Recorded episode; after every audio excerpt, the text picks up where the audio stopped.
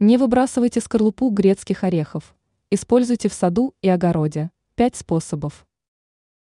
Скорлупа орехов, которую многие выбрасывают после того, как съедено вкусное и полезное ядро, может быть использована на даче.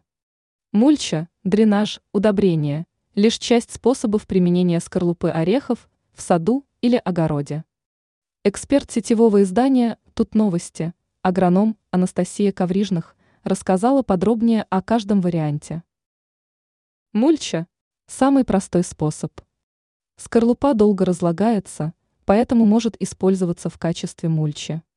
Кроме того, она будет выглядеть эстетичнее, чем, например, сено или многие другие варианты мульчи. Дренаж.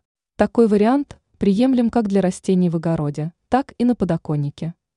Например, такой способ подходит для фиалок, которые не приемлют застоя воды. Дезинфекция почвы. Урожай собран, а вот патогены – продолжают жить в земле до посадки новых растений. В ореховой скорлупе содержится юглон. Это природный антибиотик и фунгицид.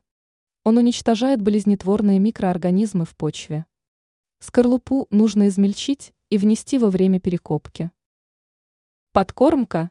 Эксперт советует использовать золу, которая образуется в результате сжигания скорлупы орехов. Она богата калием, фосфором, кальцием, магнием, железом, серой.